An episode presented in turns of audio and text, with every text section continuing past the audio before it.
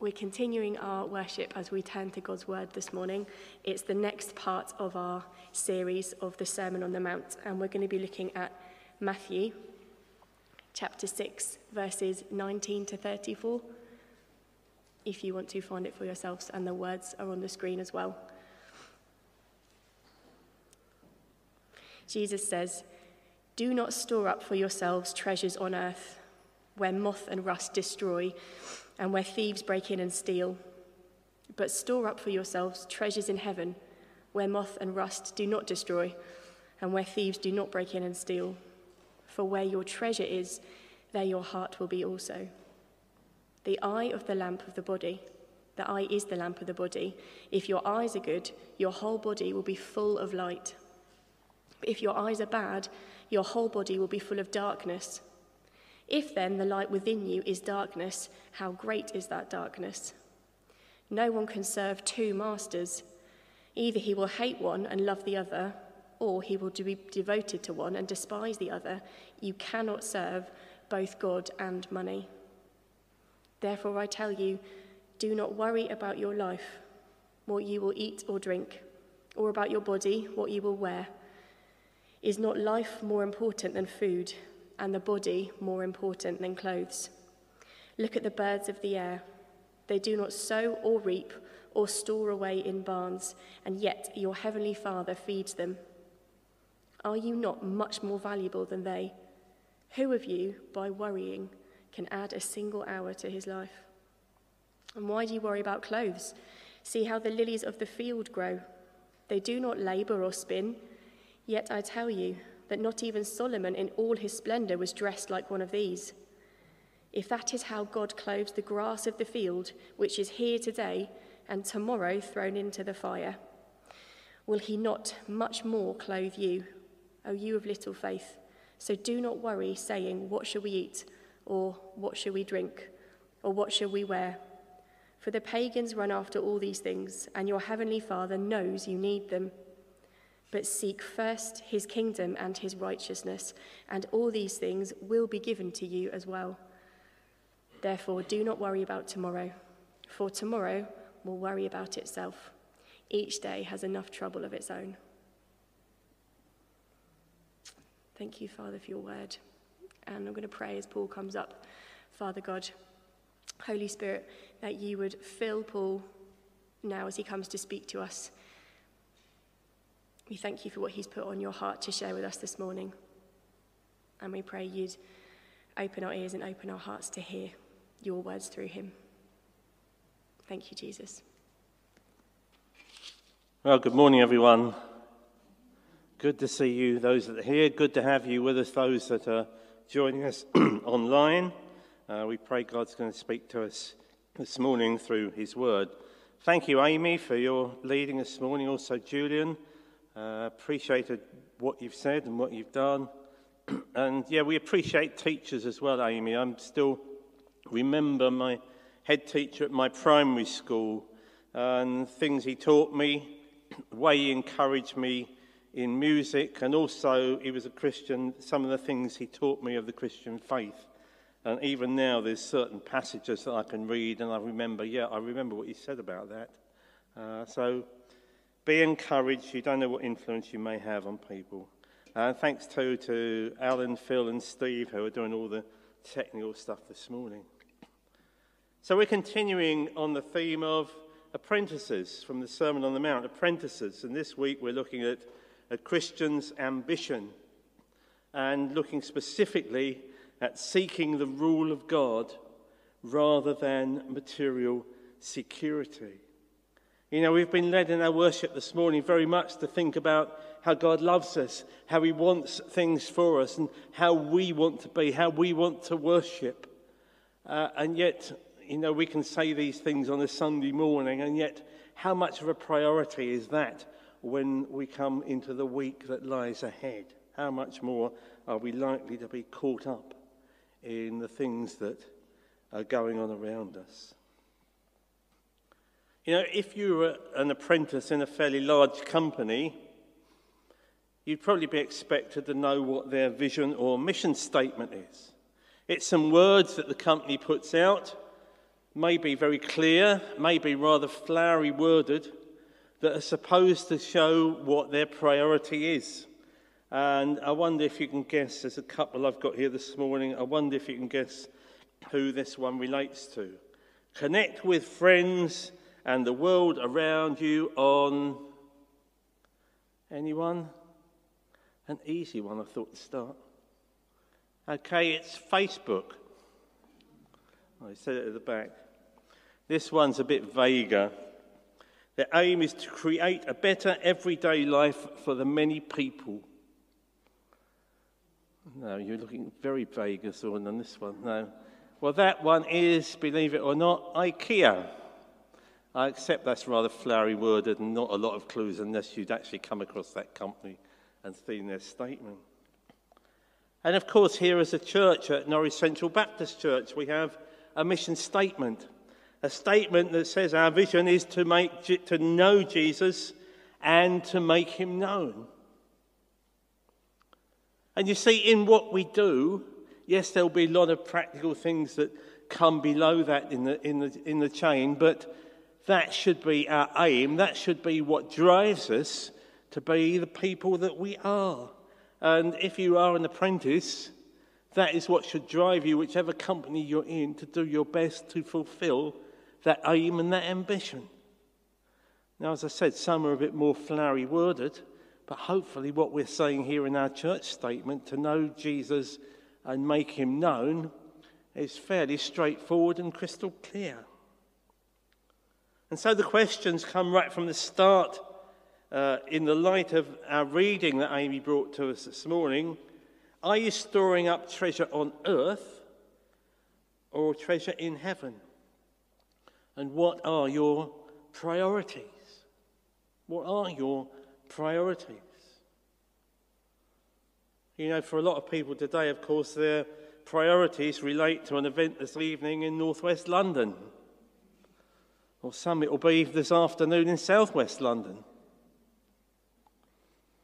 And yet, whatever joy winning a, cha- a trophy like that would bring to the nation, it's going to be fairly short lived. It won't be long before the realities of everyday life come back to bite us.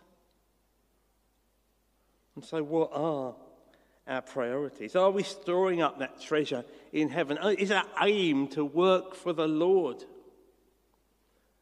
Or do we get involved in the material possessions that we think we need? You see, there, is a, there are problems in having our treasure on earth. I'm going to suggest there are three problems. There's probably a lot more.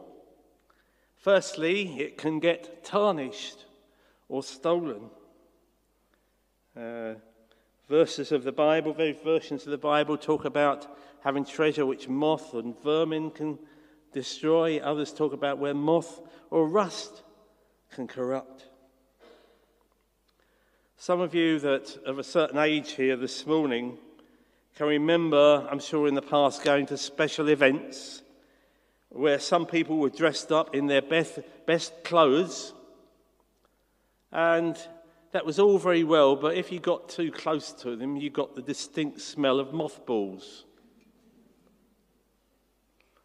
And of course, in days gone by, when different fabrics and materials were used, uh, that was necessary. Otherwise, you wouldn't have a nice coat, you'd have something with loads of holes in it. You see, it was so necessary then. Uh, those things could easily be torn to shreds. You know, our modern day fabrics, yes, are slightly, somewhat resistant to that. And then the other side, you know, I can remember some of my early cars that I had. Perhaps they could be described as two tone blue and rust. And believe me, I've had some rust buckets in my time which I've never really successfully repaired to any extent. Never did like doing bodywork on cars. Don't really like tinkering with the engine, but I got a bit further with them. and I remember the first car that I ever went to look at after I'd passed my driving test. it said on the advert, no rust. And I went with my dad and we looked at it and we lifted, looked along this sill and thought, that's a slightly dodgy claim. And we looked inside and lifted up the carpet and no, there wasn't any rust, there was just holes where the rust had been. And that's the tarnish that comes on many things. We, many things get rusty and fall out of use. The second problem, of course, in uh, building up treasure on earth is simply you can't take it with you. Remember hearing a story of two ladies talking. A, man who was known to be wealthy had recently died, and one said, You know, I wonder how much he left. And the other one said, All of it.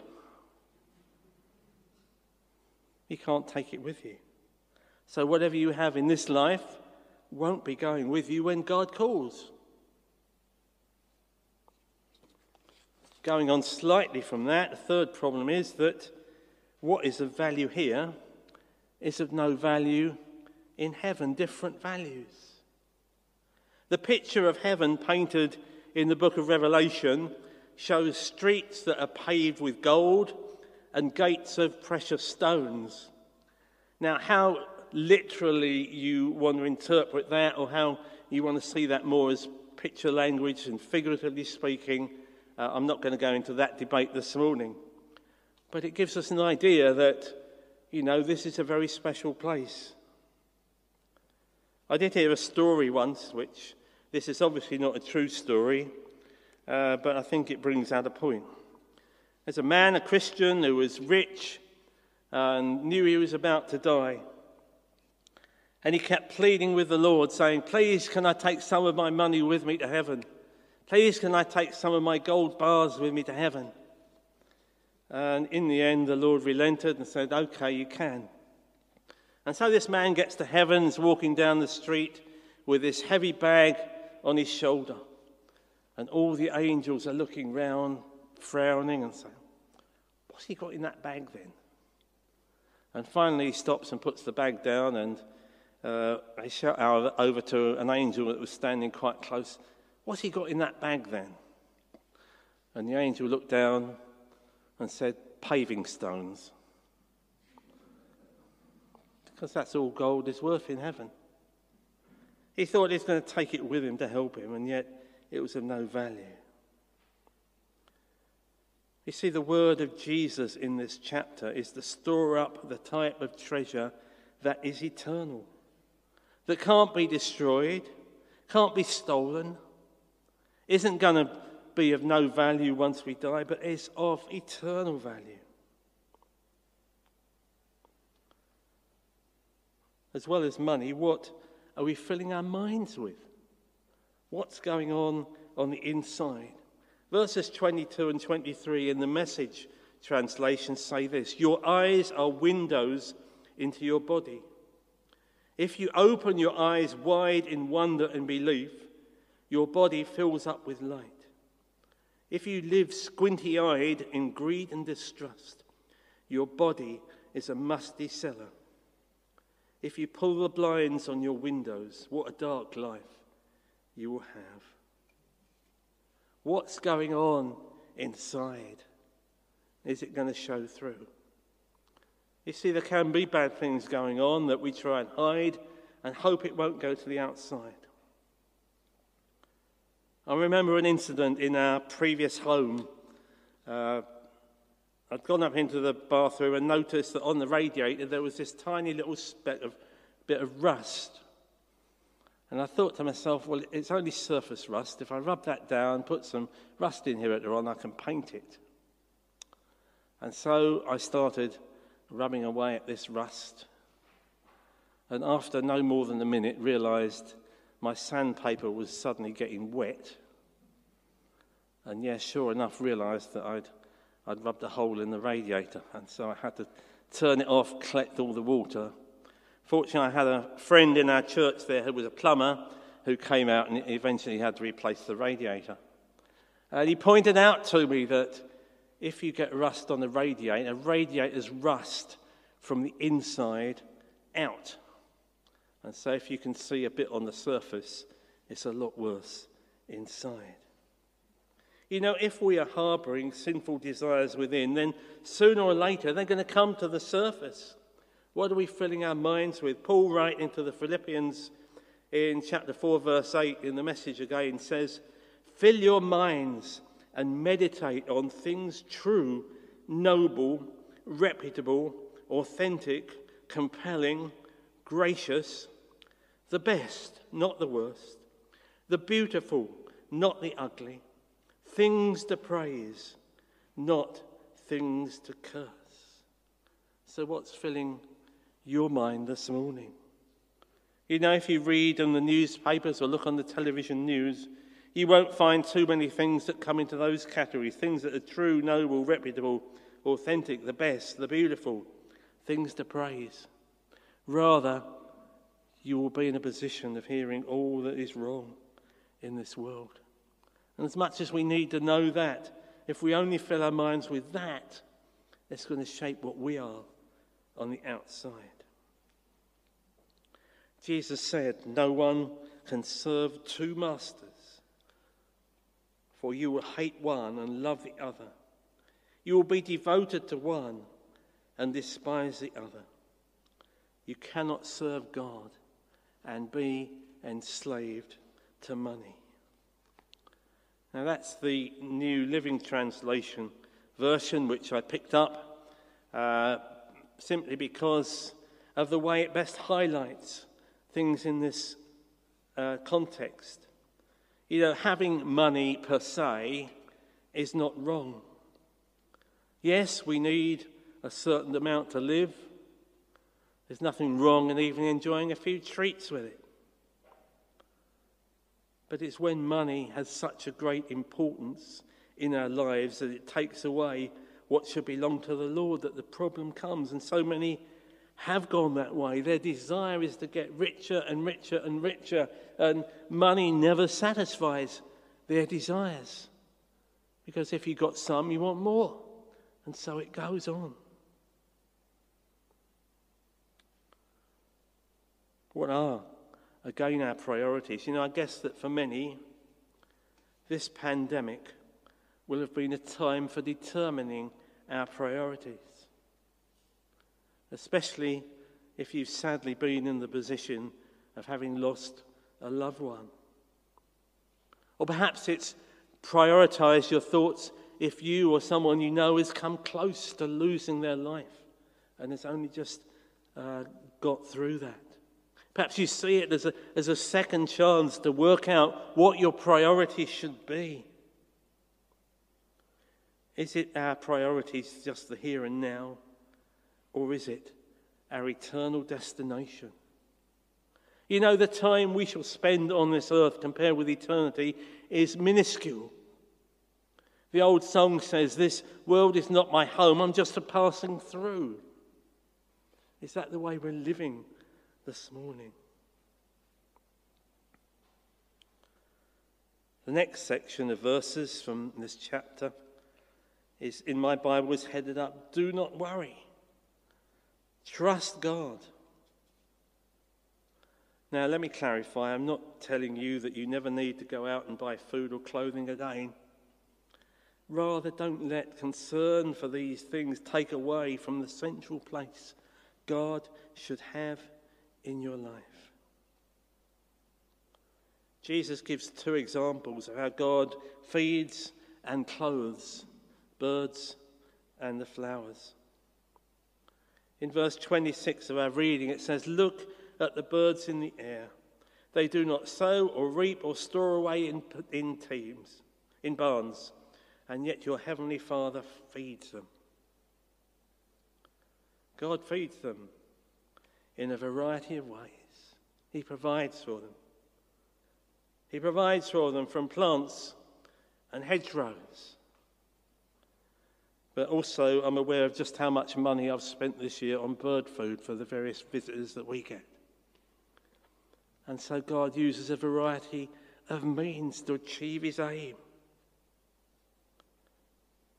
He cares for them. How much more will He care for us? And then verses 27 to 29, I'm taking the message version of this uh, because I like that. Has anyone, by fussing in front of a mirror, ever gotten taller by so much as an inch? You can probably work out that I haven't, from one. If I could, I would have done. All this time and money wasted on fashion, do you think it makes that much difference? Instead of looking at the fashions, walk out into the fields and look at the wildflowers. They never primp or shop, but have you ever seen colour and design quite like it? The ten best dressed men and women in the country look shabby alongside them. I'm sorry if there's anyone watching this morning who's in the fashion industry that I've just upset, but that's what God says. Why do you worry about such things? How much more will God feed and clothe us?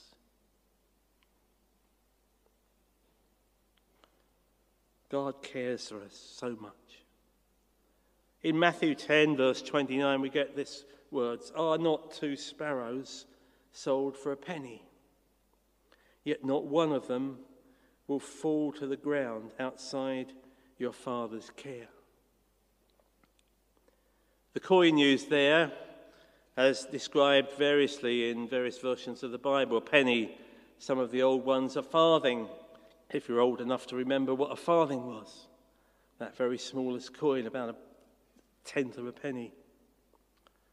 Uh, the Greek, the word here used here was the assarion, which was the smallest Greek coin of its day.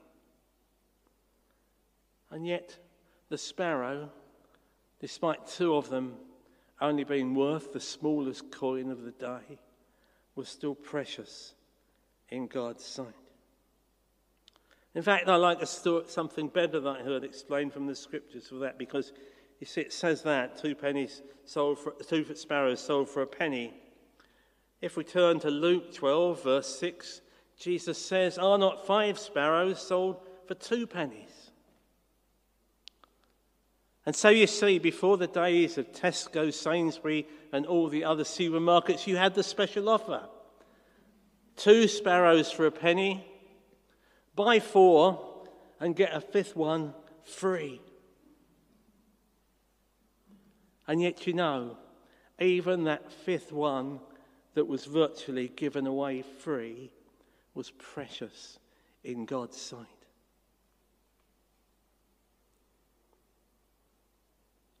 Verse 26 concludes Are you not much more valuable than they? We are precious to God. How precious is He to us? As apprentices, is it our ambition to seek God's rule for our lives rather than material security? Is your treasure on earth or is it in heaven? You know, I believe this instruction is summed up in verse 33 of this reading. This again is the New Living Translation version. Seek the kingdom of God above all else and live righteously, and he will give you everything you need. May we do that this morning and seek him Seek his treasure that will last for eternity rather than worldly treasure that will be destroyed. Seek his treasure that will go with us for eternity and not be left behind. And seek him first, because if we do, he says, and all he will give you everything you need. Not necessarily everything you want, but everything you need. May we trust him this morning. May we seek to serve him in all that we do. Let's just bow for a, moment's prayer. Father, thank you that you do care for us so much. Thank you, you love us. You loved us so much that you sent your Son, the Lord Jesus Christ, to die on this earth for our sins because you wanted us to have peace with you, forgiveness, a clean slate, and so that you could enjoy our company forever. And Lord, keep us trusting you, we pray, for all that lies ahead. Lord, help us indeed to lay up our treasure in heaven and to seek you and your kingdom. In Jesus' name we ask it. Amen.